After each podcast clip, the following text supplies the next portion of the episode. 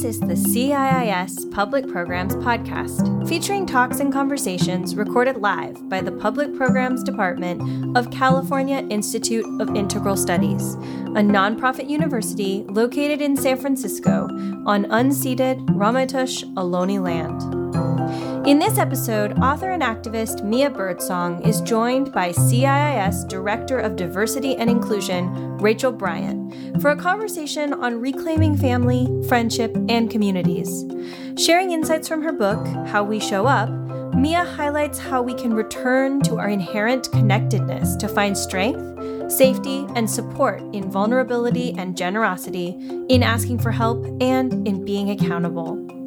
This episode was recorded during a live online event on April 22nd, 2021. A transcript is available at CIISpod.com.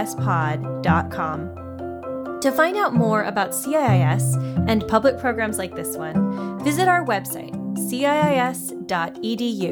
and connect with us on social media at CIIS Pub Programs.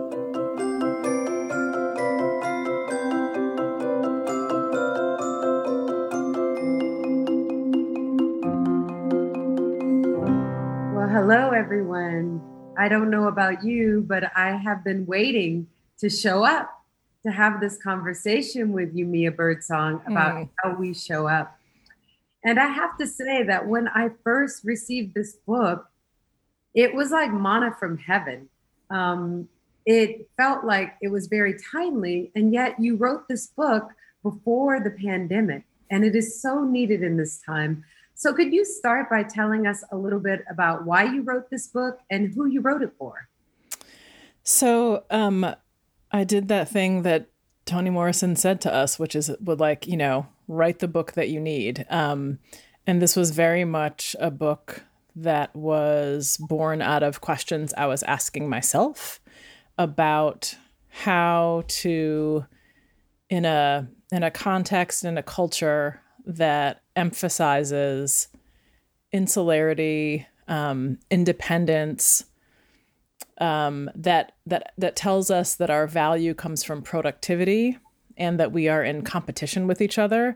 I wanted to understand how to think about what it means to be in community, what it means to um, re imagine friendship for myself, um, what it means to build family, all of those things. Um, I wanted to understand how to do that in ways that didn't um, reinforce or uh, replicate um, these systems of like independence and insularity and competition.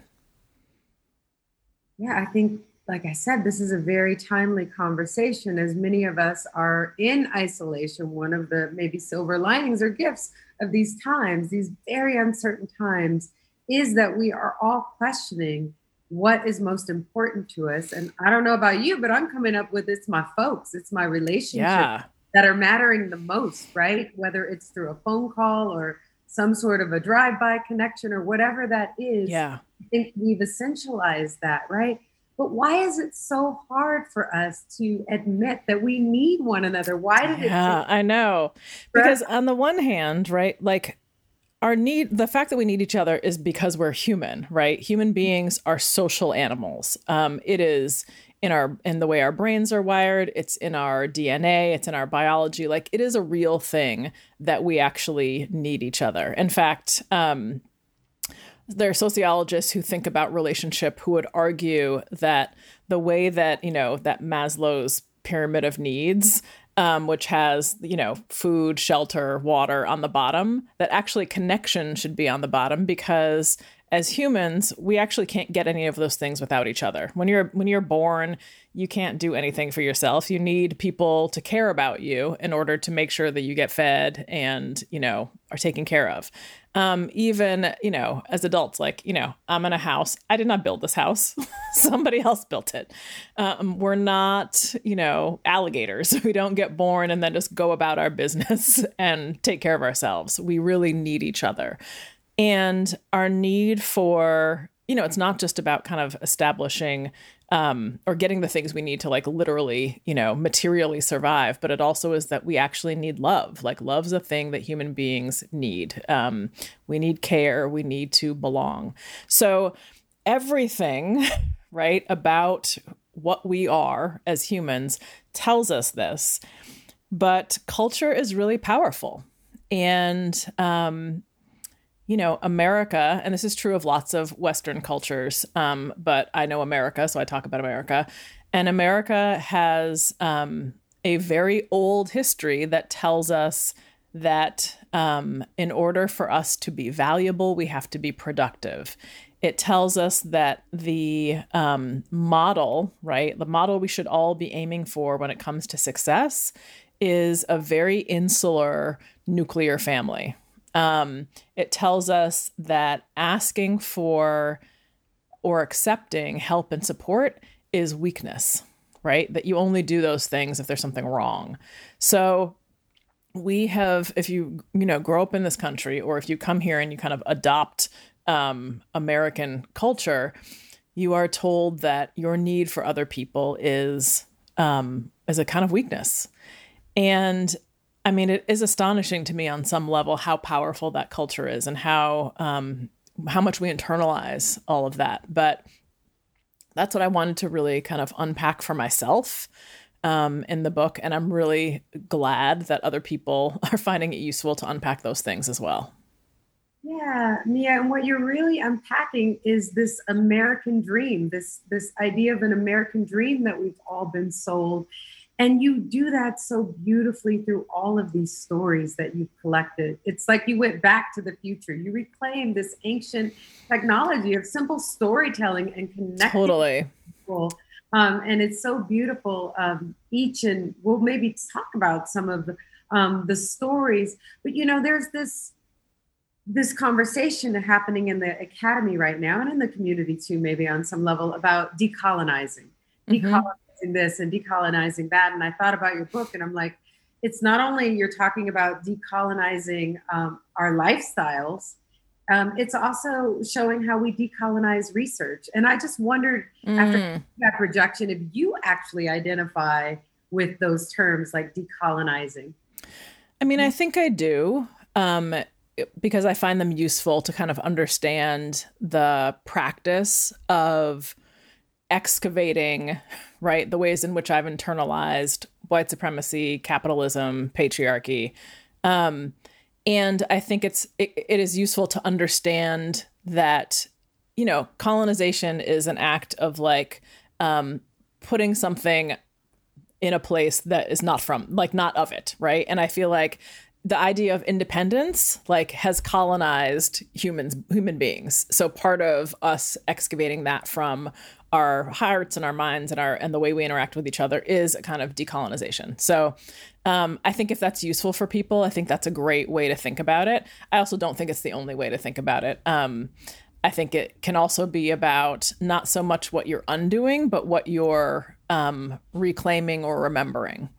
Um, and I know you asked me a question about research, but but I do. Th- but I'm to say this first, um, because this is inter- interdependence and connection is who we are as human beings. I feel like the the process that we are engaging in um, is really a remembering, right? We all, because it is part of who we are um, genetically, it's also part of who we are historically. All of us, and we may have to go real far back to find this, but all of us come from people who lived interdependent lives. Mm-hmm. And it may not be useful to go back and find out who those people were and try to like reclaim like a particular culture. You know, like on my mom's side, um, there's the, like we're part Irish, right? Like I'm not gonna go back to Ireland and like try to start, you know, kind of reclaiming Irish culture. Like that's that's not something that's gonna resonate with me. But I do think that knowing that we that that is true of all of us right all of us ha- come from people who lived interdependent lives um, i think is just uh, i find it reassuring because it means that i'm like oh i don't really have to make something up. I just have to like listen to what my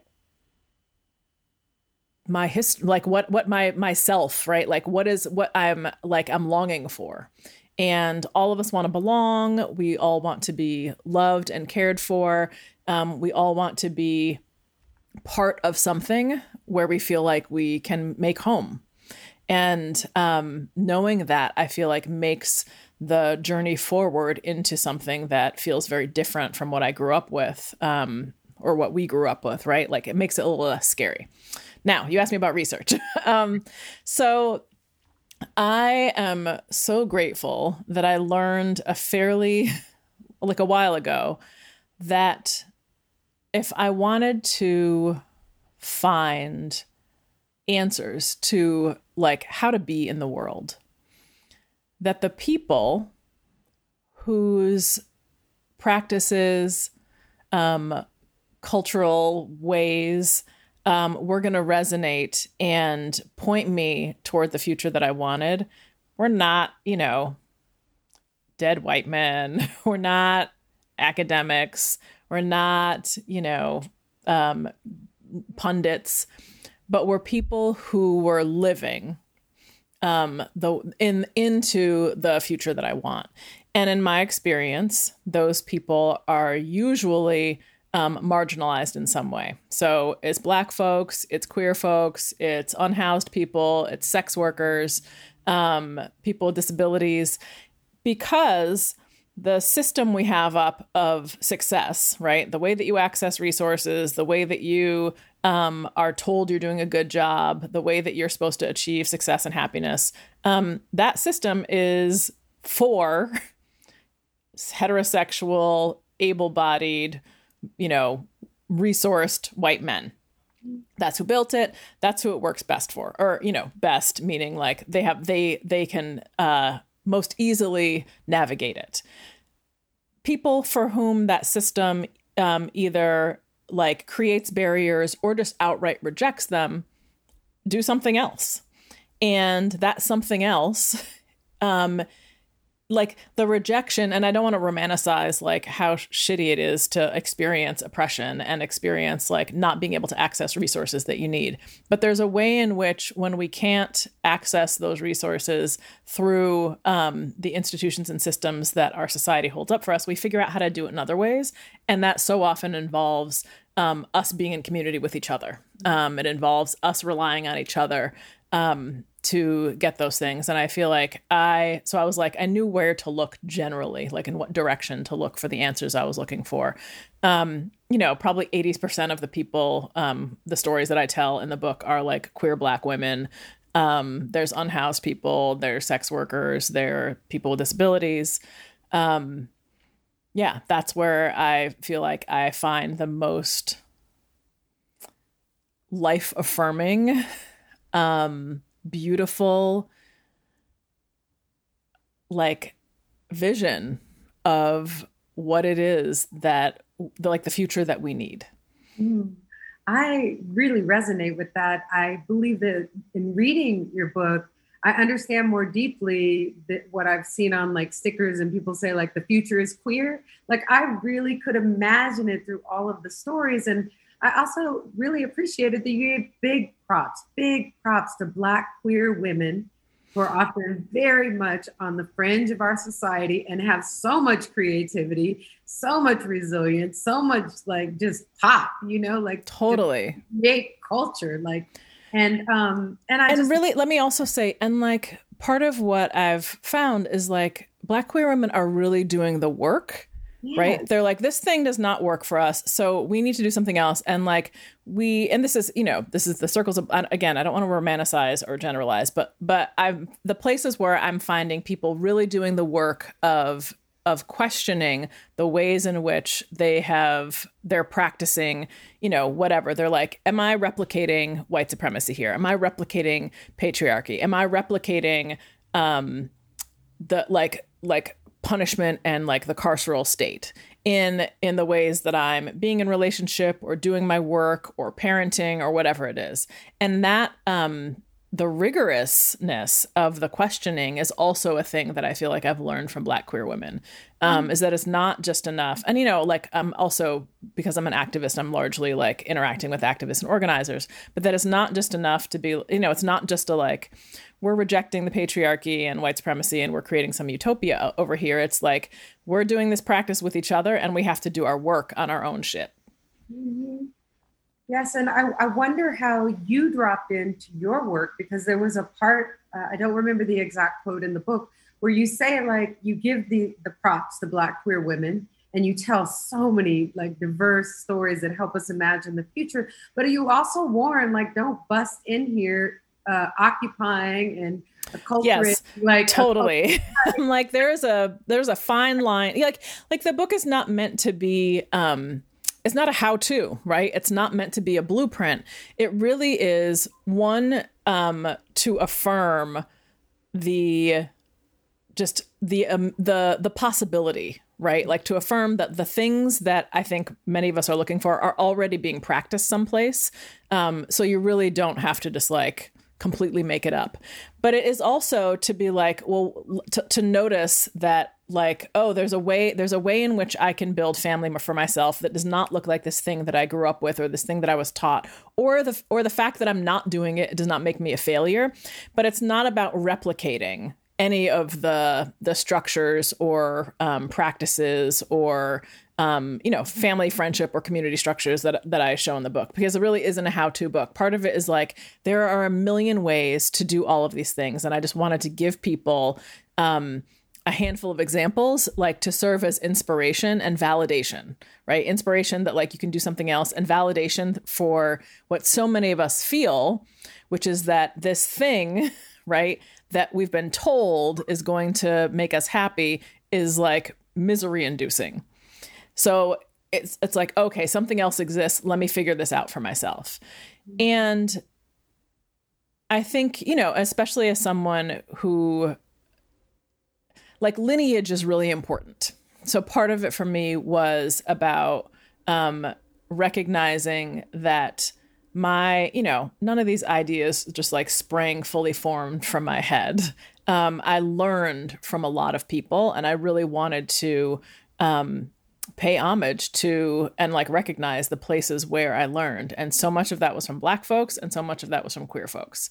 So it was really important to me that um, that I just like make that clear and make clear that like you don't get to like, you know, wrap your friendship in a rainbow flag and like be done. Like that part of this for me is solidarity work, right? It's like if you're if you're learning from communities that are not yours, then you need to be protecting those communities because those things, right, that they are that they're teaching us are sacred and we need to treat them that way um, so it means like, okay, like, yes, I can learn about like the queering of friendship, but then like I need to show up for people um, who are who are like asexual or aromantic, right? Like um, queer platonic fr- platonic queer friendships are one of the things I talk about in the book, and that thinking came from asexual and aromantic folks, and those folks like like the visibility of asexual and aromantic folks is like non-existent and when it is it is always some kind of like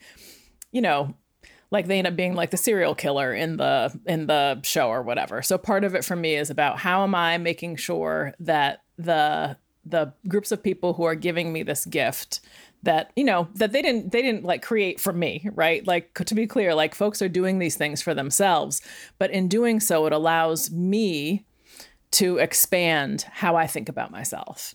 Um, and I feel like I have a responsibility then to those folks. Mm-hmm, mm-hmm. Let, let's talk about friendship. I, I love when you talk about like friend, just the value of friendship is really the highest value that we have in a relationship. And yet you talk about how somehow maybe the word friend has lost its meaning and then you take the readers in a new place, which is around queering friendship. So mm-hmm. I would mm-hmm. like to talk about friendship with you and like how that queering of friendship uh, you talk about as being liberatory and truth finding for you as you engaged in. in yeah. Yeah. That was I think, I think the main thing is, is that, that I've like, I've come to understand that like each of my friendships, um, can have its own culture, right? That like friends are not one thing. Um, you know, I think in our in our culture we have like your sexual romantic relationship is meant to be at the top of the hierarchy. And like that that it's a very very like pointed mountain right? Like it's way up here and then everything else is below that. And um you know and you might have your best friends and then like you know people you hang with or your work acquaintances or whatever. Um but but that there's not like part of it is that we try to categorize um, everything and assume that like this label is going to going to define what the thing means. And I think part of what I learned over the course of researching and writing the book is that each of my friendships can have its own culture. Um, and that there's something about at least thinking about it, if not actually being explicit and having a conversation about it with the the person you're in relationship with, um, that can create um, a shared sense of like expectation, that can um, open up um, so much room for um, realms of support that you didn't have, for intimacy, for um, for deeper knowing um, with folks, and just and that's just from like being like okay the friendship label like doesn't really mean anything. So what is what is the culture of this relationship? And that the spectrum of friendship right can be vast. Um, a queer platonic relationship is one that is you know as i understand it is like it's not a sexual romantic relationship but it's also not what our culture would like kind of normally define as like just a friend. Um it is uh like there are people who have queer platonic life partners right so there's there's people they're not sleeping with them sometimes they um, are sleeping with other people or have romantic relationships with other people, but they have this uh, friendship that feels like um, like a life partnership. Um, and I just think that that's beautiful. And again, part of it is not that you're going to learn about that and then be like, oh, I need to go find one of these, but just that it it it pulls away um, a limitation for what we think of like what friendship is and allows us to just like expand our understanding of what's possible when it comes to our friendships. Yes, one of the examples of that in the book that really struck me, and I'd love to hear which story struck you, but it was your own story with your friend who um, had um, diabetes. Mm-hmm. And talk about like at a certain point you had to make the decision that you needed to get all up in her business with her permission yes. so you could expand this idea of friendship and really be someone who would be there as a, as a support for her more than just like the good times but like in the critical times that she might need a friend like you. I'd love to hear yeah. so um that's that's the story about me and Mariah, and I love this woman so much. Um, she's family. She's auntie to my daughter, um, and I don't remember what it was that was. I think part of it, actually, honestly, was that she was becoming more comfortable with. She's a deeply independent person. Um, she's doesn't have a partner. She lives by herself. Um, she has been managing her diabetes like since she was like ten, um, and the so part of it was that she was becoming she was doing the work of of recognizing her interdependence with people and what it meant to um, allow people to see more of her. And i just had this realization that like in our culture um, because there is such a deep expectation that you're going to get married um, that if you have a medical condition, they're like your partner, you know, whoever you marry is the person who's going to like be the person who you talk to about that stuff or manages it for you. And I have so many friends who do not have partners, right? And probably never will, um, who are in their like 30s and 40s and 50s. And I was like, oh, what what does that look like? What what happens if you have a thing that you really need people to um, be aware of, to understand, right? Like to know how to help you manage if you need it. Um, what happens to you if you don't have a spouse for that? So, you know, I was, I spent a lot of time like debating whether or not I was going to bring it up with her. Um, partly because we'd never talked about it like in terms of like any kind of support i could offer um and she's and like i said she's a very independent person but i was like i'm gonna bring it up and if she doesn't want me to be up in her business she can tell me and um so I was like, hey, like, is there stuff that that like it would be useful for uh, your like me to know so that you know if you end up in the hospital like what do the doctors need to know about your diabetes right? Like stuff like that. Like if i'm with you and you something happens like is there like what do i get? Like do you need some juice? Do i give you a shot? Like how do i know what to do? And she was like no one's ever asked me that before and I'm like, I know it's not because, you know, her friends are assholes. It's just because we do not have um, a model of what it looks like to be in our friends' lives that way. And this was very much because I have been thinking about this. So we had a whole conversation where she like she made a spreadsheet with all of her doctors and her information about, you know, her thing. I have um you know, she lives alone. Um, so if her blood sugar gets too low, like I have an app on my phone um, and an alarm will go off and um, let me know that her blood sugar is too low so I can check in on her and make, you know, if I don't hear from her, then I go to her house and I know where the key is and I can go in and like give her a shot of insulin if I need to. And now it's not just me, like there's a little group of us who she will text if like she's like, you know, my blood sugar is really low or um, if she's just feeling, you know, funky or she needs to, something needs to happen, she'll text a, a small group of us and um, we just like, we know what to do. And it means that, you know, my phone is on all the time. I don't turn my phone off at night. Um, and I feel like we are like I'm I'm like we're in each other's lives in this way that we weren't before and it's like this this like you know we have these like webs of connection with each other and it's like this other thread that got um strung between us. Um i have another friend who um has a lot of uh, like a bunch of health stuff going on and um, a few months ago asked you know they live alone pandemic times like all the things right? They asked if i would they're like i'm trying to get my nutrition together um, because i need to have surgery in the next year would you cook for me? And i know that it was it was so hard. There was all kind of preamble before like it's okay if you say no like all the things. It was so hard for them to ask me to do that. Um so first of all i was like that is some courageous shit right there like asking somebody um to cook for you.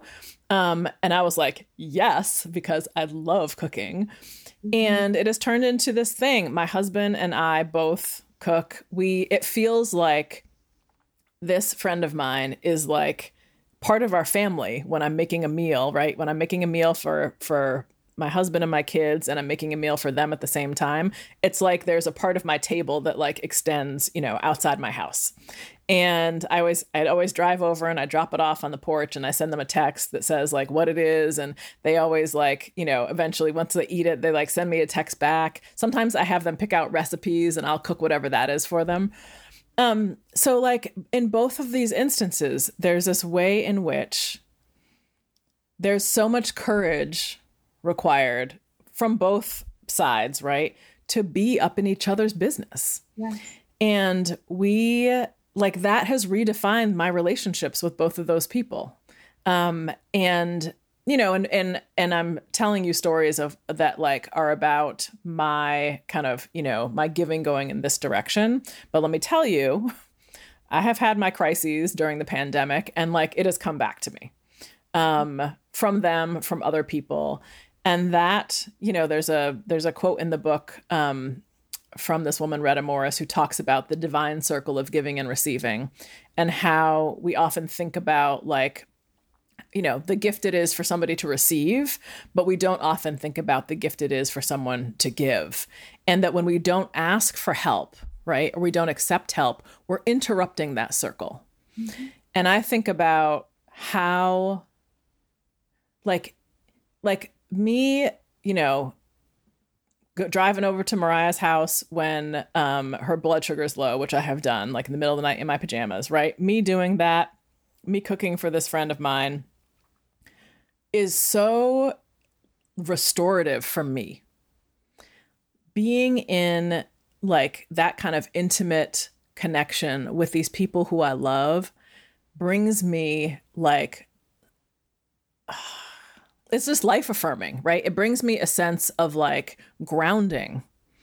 Um and again, it's like it strengthens that thread, right, that's between us. And like I'm just so grateful that they allow me to like give to them in that way. Mm-hmm. You know, the other thing I was wondering is you actually mention a lot of people, communities, and organizations by name, and how, as a researcher and an author, mm. You get get their permission to do that. Because I thought yes. that was very profound. Like you named the people. So I um, asked everyone. So I change a lot of names in the book. Oh, um, okay. Yeah. So um, I asked, uh, yeah, totally. There's a part right, way in the beginning, in the part that nobody reads in the book. Like I say, I say something about um, about changing people's names.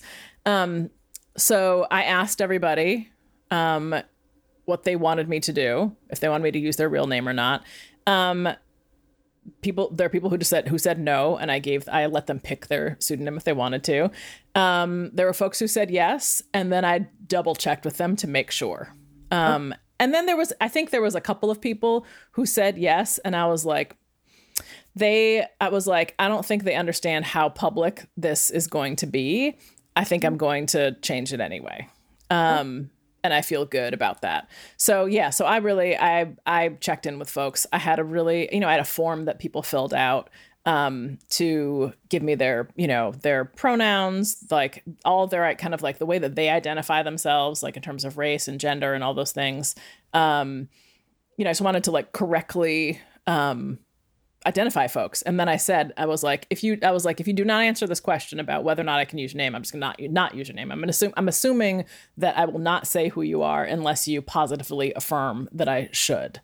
Um, and then the organizations like you know there i talk about um, uh, homefulness in there for example um, i talk about um, people's kitchen collective um, which is like if y'all don't know people's kitchen collective it is one of the dopest organizations on the planet you should know about it you should give them your money um, same with homefulness um, that community of folks is has been around for like two decades in some iteration, has been doing the work.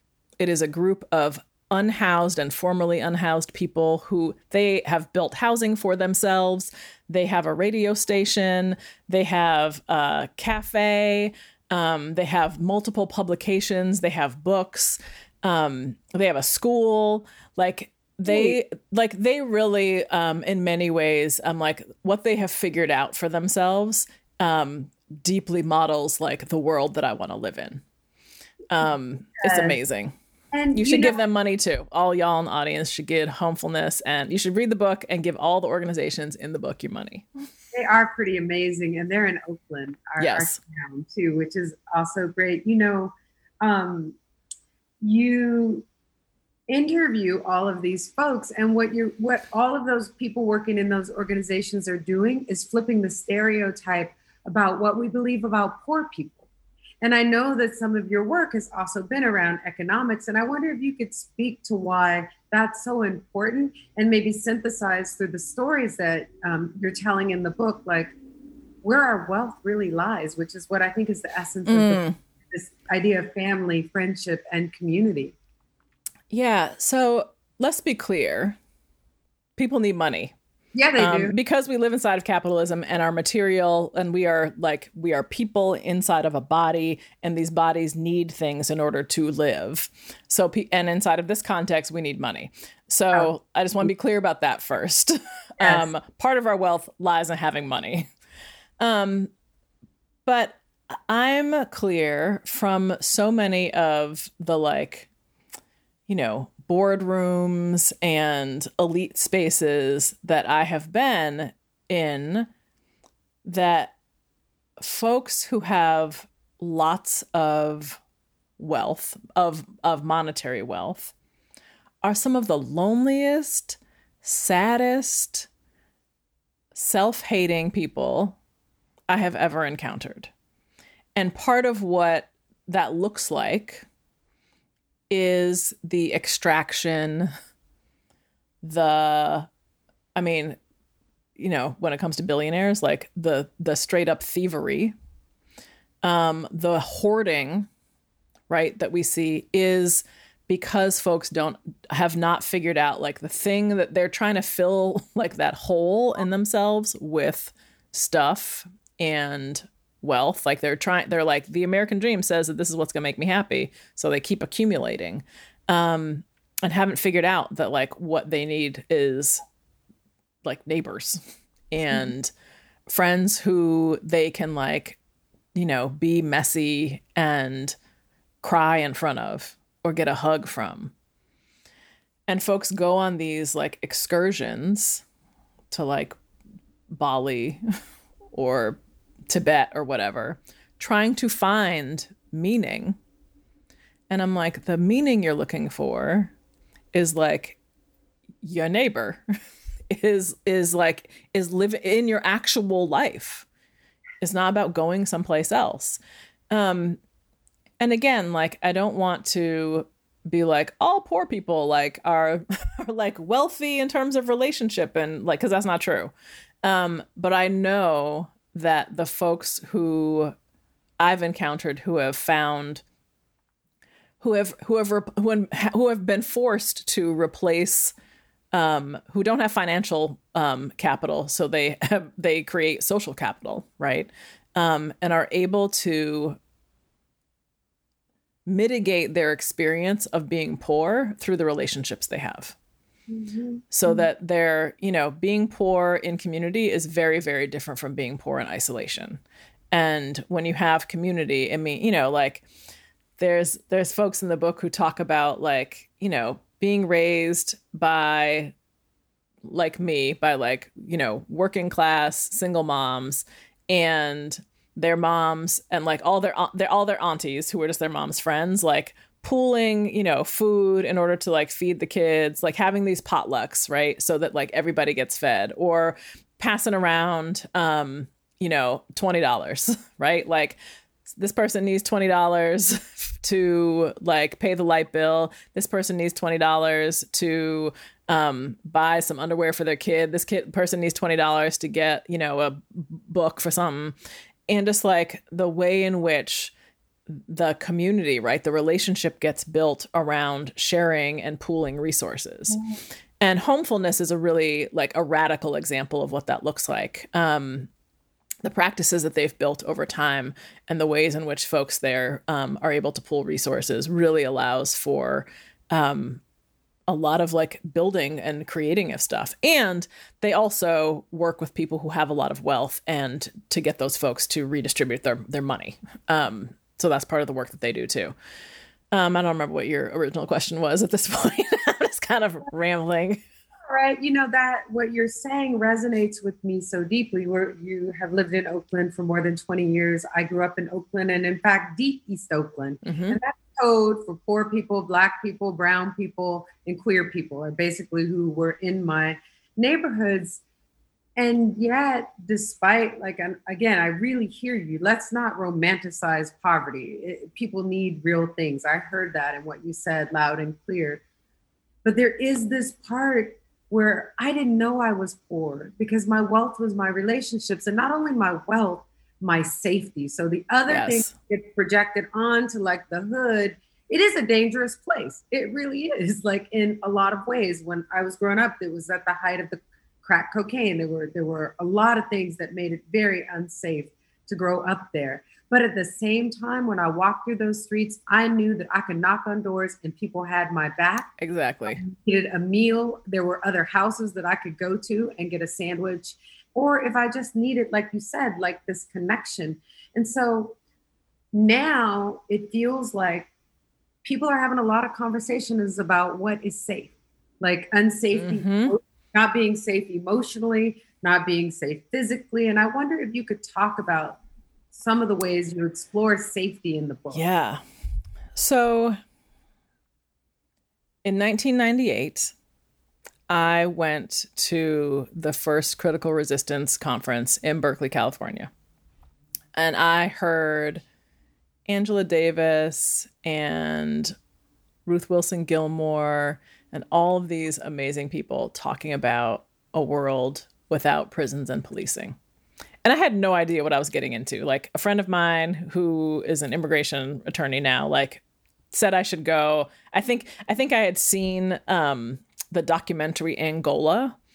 and was just kind of like blown away by it. And she was like, You should come to this conference. So I went and I was introduced to abolition in 1998, and I have not looked back.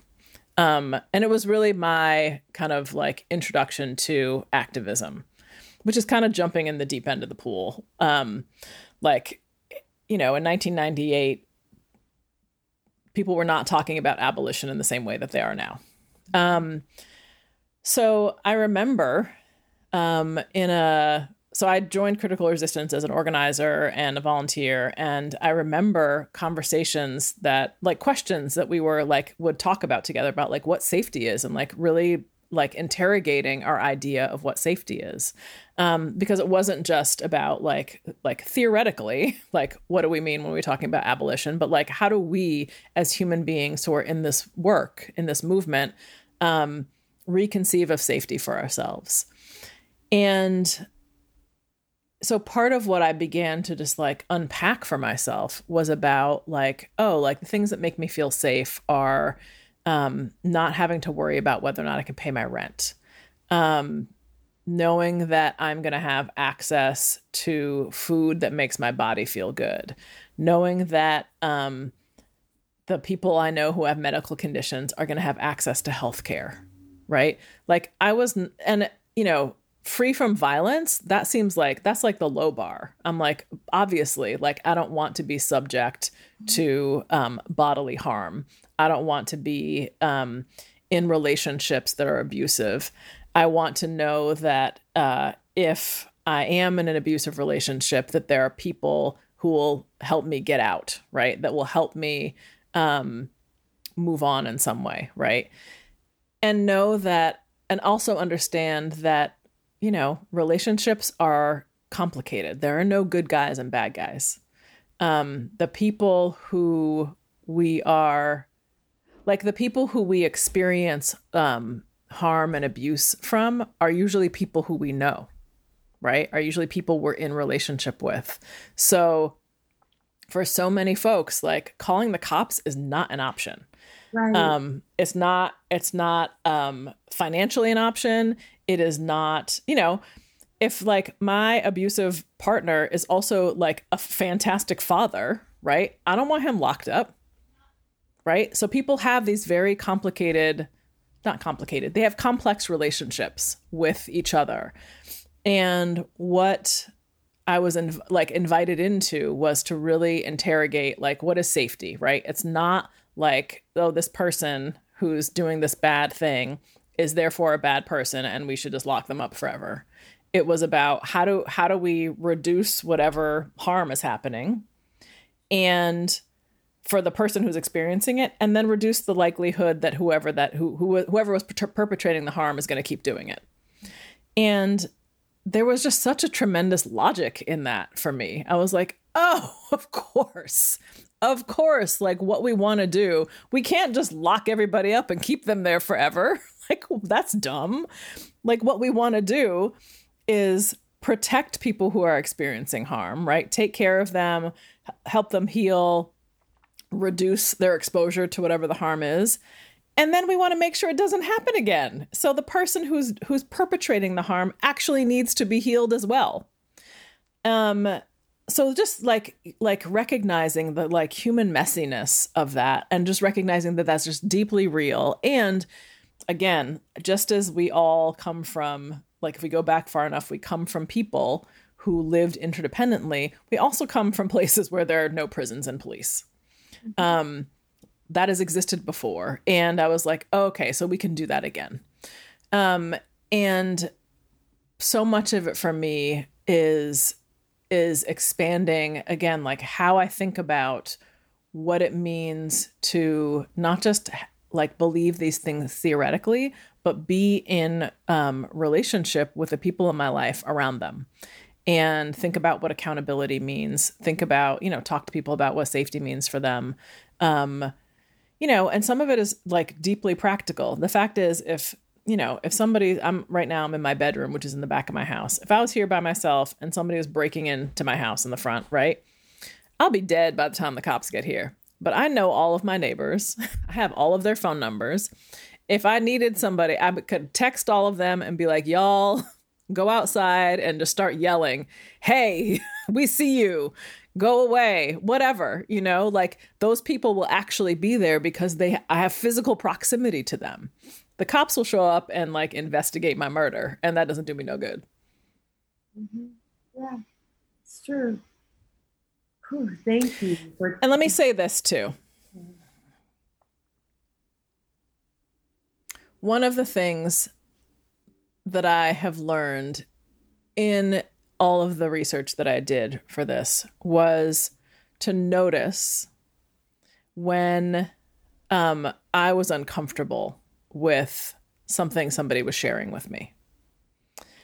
And to, instead of shutting down, arguing, which is one of my defense mechanisms, um, was to be curious mm-hmm. and to either be like say more about that right? Like like ask for more um, information ask for a deeper um, understanding right? Or ask for deeper more information so that i could have deeper understanding. Or and or ask myself right like what am i uncomfortable with like what is this what am I being activated around for this thing? Is it that I fundamentally disagree with what this person is saying or like judging them for some experience they had? Or is it like my own stuff, what I feel like it's saying about me or um or whatever. So I feel like that in in our relationships with each other um is so critical because it's so easy for us to react and then be pissed at somebody or react and like cut them off. Um, my therapist, who I interviewed for the book and who I talk about in the book, she uh, she said to me once, she was like, "Resentment is information for you," and I was like, bitch, shut up. Like, what? like, I thought resentment was like when I get to be self righteous because somebody else is has like messed up and isn't doing what they're supposed to be doing.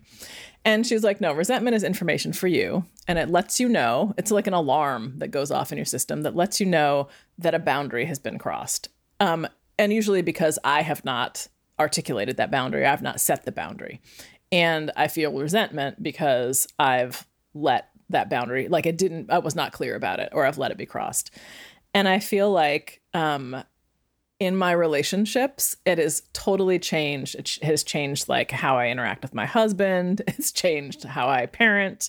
Um, it has changed some of my friendships because I'm like, oh yeah, I often I resent this person often. That's because I have crappy boundaries with them, and I need to articulate what those boundaries are. And the other thing, Shauna, my therapist, said is that um, when you tell people, like telling people what your boundaries are, you're giving them information about you. You're letting them know you and that there's an intimacy in that. And I think often we think of boundaries as a way of pushing people away. And I think it's really a way of revealing who you are um, yeah. in a way that builds intimacy.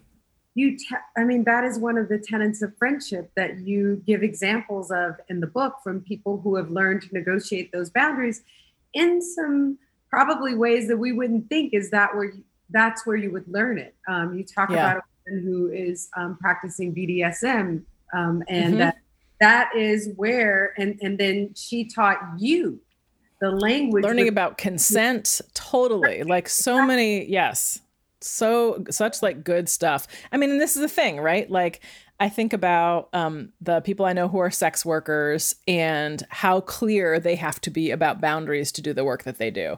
Um, same with people who do bdsm um, polyamorous folks have got like monogamous folks like totally beat when it comes to communication about boundaries about needs and wants about all like dealing with with like ways in which we get activated and we get jealous or angry or whatever with our partners. Like there this is what i'm saying like communities of folks who are not practice who are not in a mainstream you know um, kind of idealized relationship end up having to figure out how to navigate the relationships they are in in mm-hmm. ways that are healthy for people and like the rest of us can learn from that um yeah like that that's just like it's so good it was like, so juicy and good to hear totally So reclaiming like, um, you know, our practices of storytelling and um, our practices of like a time before there was a police through our relationships that we could negotiate our communities and families together. Um, and then being present with knowing our boundaries, redefining safety, choosing families and mm. setups, like unconventional setups that just work better for us than the totally. American. And I want to shift to talking about the future. So we're COVID. We went past, present. We are living. Black people live in three three dimensional yes. time anyway, right? The ancestors absolutely. Now, yes. And our children often represent our future. So I wanted to talk about children. I did read the beginning part of the book where you dedicated the book to your children, Stella and Solomon. And throughout the book, you share so many stories of ways like siblings who decide to co-parent together, mm-hmm. like um, ways that people are raising and negotiating. Uh, what was it called? The mama, the mama houses, like the ways yep. that mamas were coming together, like all these creative ways especially out of Black queer communities, that people are negotiating um, how to raise children. And I wonder if you could talk about the most um, important lessons for all of us around child rearing that we mm. can learn from the people in the book whose stories that you tell. Um, there were some really beautiful ones, and I, I, one there was a couple who talks about raising their kids with queer thinking. That was so profound to me, and that um, yeah, creating these very intentional families that if something happened to them as parents, yes. they had like a bunch of aunties totally step in at a moment's notice. I mean, I think that like one of the and I will say like I don't I don't like you know, my kids are 10 and 15, so I feel like I started to figure out a lot of this after they were older. Um, but I feel like one of the biggest gifts that we can give kids is um, multiple places where they feel home so that it's not just about, you know, living with their parents in like one house and then like that's where their family is, but that they can, and I feel like black folks do this all the time, right? Like, you may live with your parents during a part of your life, but maybe you spend the summers with your grandparents, or your auntie lives in a better school district, so you're with your auntie during the week, and then you go to your back to your parents, you know, on the weekends or whatever. Like we have all of these configurations, and I think from like a kind of white supremacist lens, like that looks like instability, but what it really is is that this child, like a family, is like again pooling resources to support children and that this this you know these children can find home in multiple places. And i just think about like what a gift that is. Um i think that you know like the idea that two people can raise a kid by themselves is ridiculous. And nobody has taught me more that more than single mothers. Um, because my mom did not raise me by herself. Um, so many of the unpartnered women who I who I interview for the book, like they have their villages who are not only villages who are not only helping them raise their children but who they are part of right? It's not just about like the village raising the kids. It's about like they are in community with each other. Everybody is. Um so i think that like that having having multiple caring adults um in the life of your children like my kids totally have chosen family um, sometimes it's the same people, sometimes it's different people. Um, I'm like, I know that, you know, part of what I think about as a former sex educator, I'm like, I wanted my kids to have people to go to to talk about sex when they didn't want to talk to me. Um, I just, I was like, let me assume that even if I think I'm like cool mama, right, that these babies are not going to want to talk to me about sex all the time. So if I'm like, but I want them to have people who I trust who they feel close to, who they can have those conversations with. So I feel like multiple places they can call home, many caring adults, right? Um, and then I think the other thing is, right, like part of what that does is it gives them models for how, who they can be in the world, for what it means to build relationship with people, um, like being part of community, right, is how you learn to be part of community. Um, I feel like there are ways in which so many of us are like as adults having to figure that out. But there are so many kids that I know who have just like come up in these amazing communities. And I'm like, okay, I'm gonna learn from this child over here because they know how to do this. like they know how to show up um, in community. Um, so that just feels really important to just like not as parents in particular to feel like we're supposed to do all of it ourselves. Um, to really make sure we're like bringing people together for our babies. Did you get a chance to talk to any children in your research who were growing up that way, or was it mostly observation? Um, it was. I mean, I, I, did not. I did not interview any children, um, okay. but I was in conversation with people who and, and their kids sometimes, and um, I have a community of of folks where there are a lot of kids. Um, so part of it for me was also just being like looking at you know knowing their children like knowing the the children of the people who i was interviewing like i you know a lot of people in the book are my friends um so yeah. i know their kids um so no i didn't actually interview any kids for it but i definitely observed their kids and know their kids one of the things you do is give really good examples and inspiration for how we need to get in each other's parenting business too like for folks who don't have kids or have grown kids or just have the bandwidth to be one of those aunties yes. or you know godparents or whatever to god bless single the aunties who don't have no children. Yes. Um it is i'm so grateful for yes there's a kind of bandwidth that people who do not have kids will have with, for my children. And you know something that i didn't realize is um and you know and and in retrospect i was like obviously. But you know so mariah who i talked about earlier like she and she's stella's auntie my daughter's auntie. And um it took me a while to understand that when she would you know have stella over for a sleepover or whatever like it wasn't it wasn't like oh i'm doing mia a favor I'm like, oh, she actually loves spending time with my kid because my kid is awesome. So it was like, I was like, oh, like I think of, you know, I think of childcare, right, as like a task or a burden or whatever um, that I'm that I sometimes will ask somebody to do. Um, but for people who are in my children's lives, like they're delighted to be able to hang out with my awesome kids because they're super fun and they have a relationship. Um, so I just felt like like that reframe for me as a parent was really important to understand. So it made me feel less um, kind of self conscious about asking people to step in and like take my kids for a little while. And let me tell you, I cannot wait until this pandemic is over because I am bored of all these people that I live with and I want my babies to go be with some other people. With their folks. That's right. Yes. But I still think there's ways that even in the pandemic that we don't give up our responsibilities. Maybe we double down on them in terms of our friendships and uh, being aunties and still totally. I know so many people who have like you know regular have regular scheduled like Zoom time with their like friends' kids. Um, my son goes to an outdoor school, so he's actually been able to spend most of the school year like in his community. Um, and my daughter got to hug Mariah, who's now fully vaccinated, got to hug her like over the weekend. And it was amazing. It's the first time my daughter's hugged anybody who was not her parents or her brother in more than a year.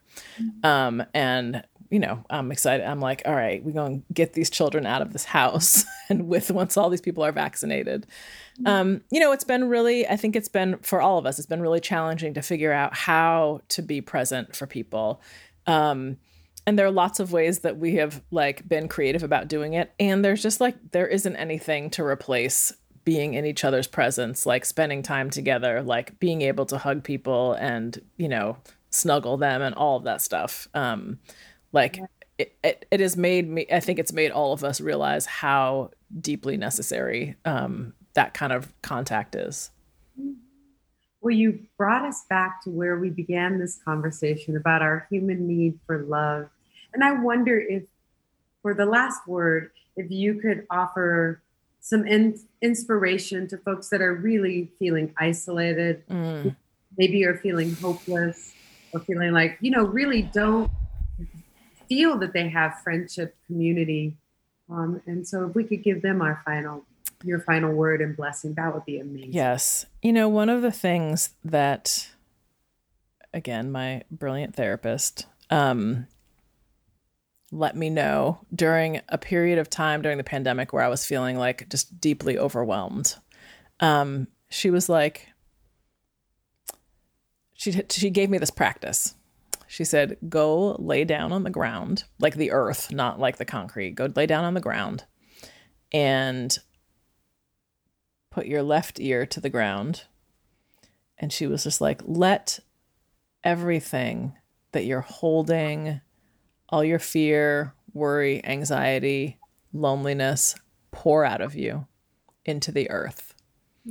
She was like, the earth can hold all of that and not like it ain't no thing for her. She just composts it. She's like, give it give it all to her. Just go ahead, pour it all out. And and in retrospect, I can't remember if it was left ear or right ear. So do whatever feels right to you. And she's like, once you feel like it's all like the wave of stuff has just like come out of you, turn your other ear to the ground and listen for the message that she has for you. And what happens when you do this, first of all, when you lay down on the earth, you realize how the earth is holding you all the time, right? Like right now, all of you who are listening, like just feel gravity, right? Like underneath your, if you're sitting like underneath your thighs, under the underside of your chin, like the bottoms of your feet, like the earth is holding all of us. The reason we don't go spinning off into space is because she's holding us. We are always being held by her. She ain't never gonna let you go. And there's something that that reminds me of, which is that we're never alone. We might be lonely for people, and that's real. We might be lonely for being touched by other human beings, and that is real. But we are, you know, today's Earth Day.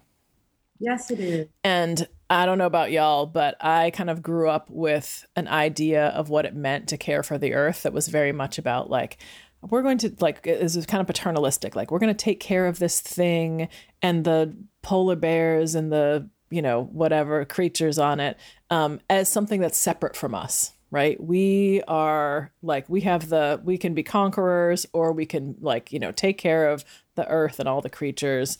Um, but we've grown up with this idea that like we're separate from nature. And largely that's come from like a kind of colonizing conquering um, place. Um, and what i've remembered because i felt this as a child is we are nature we're not separate from nature right? Like we are nature. And that means that the sky right like is of us. Like the air we breathe is like is is all over the place. Um the earth is holding us. The trees are our elders. So for me when i feel like i'm feeling disconnected um largely from myself or from people i remind myself that i am nature everything that's out there is inside of me and I try to find places for me to reconnect. It might be this house plant over here. that might be as far as I can get. Um, or it might be going outside and laying on the ground. Um, it is not, it does not make up for the loss of human contact that we've had, but I think it helps some. Thank you, Mia Birdsong. What a beautiful and auspicious way to end on this Earth Day of 2021. And thank you, everyone, for joining us for this conversation, for your questions and your attention.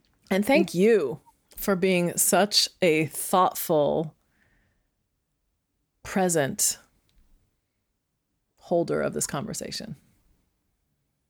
Shay, thank you. Be well, everyone. Thank you for listening to the CIIS Public Programs Podcast. Our talks and conversations are presented live in San Francisco, California. We recognize that our university's building in San Francisco occupies traditional, unceded Ramaytush Ohlone lands.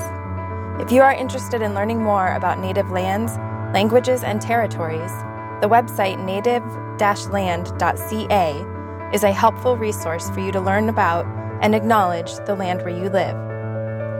Podcast production is supervised by Kirsten Van Cleef at CIIS Public Programs. Audio production is supervised by Lyle Barrere at Desired Effect. The CIIS Public Programs team includes Kyle DeMedio, Alex Elliott, Emlyn Guinea, Jason MacArthur, and Patty Fort. If you liked what you heard, please subscribe wherever you find podcasts, visit our website, ciis.edu, and connect with us on social media at CIIS Pub Programs.